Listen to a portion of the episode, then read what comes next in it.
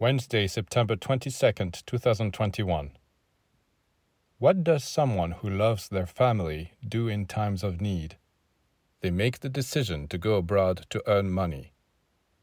Someone who does not love their family as much will not have the courage to leave. Although it may seem that the former has abandoned their family, it is only to help them.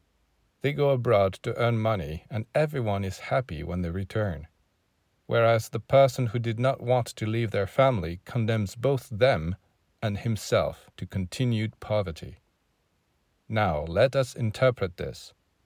A true father, a true mother, will choose to abandon their family for at least a few moments to go and seek fortune abroad, that is to say, in the divine world where they will gather riches. And upon their return, the whole family will benefit.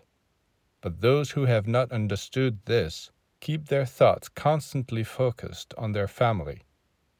This is what they call love, but what can they bring their family with this kind of love? Not very much. A few trifles, a few mouldy crumbs left in the cupboard.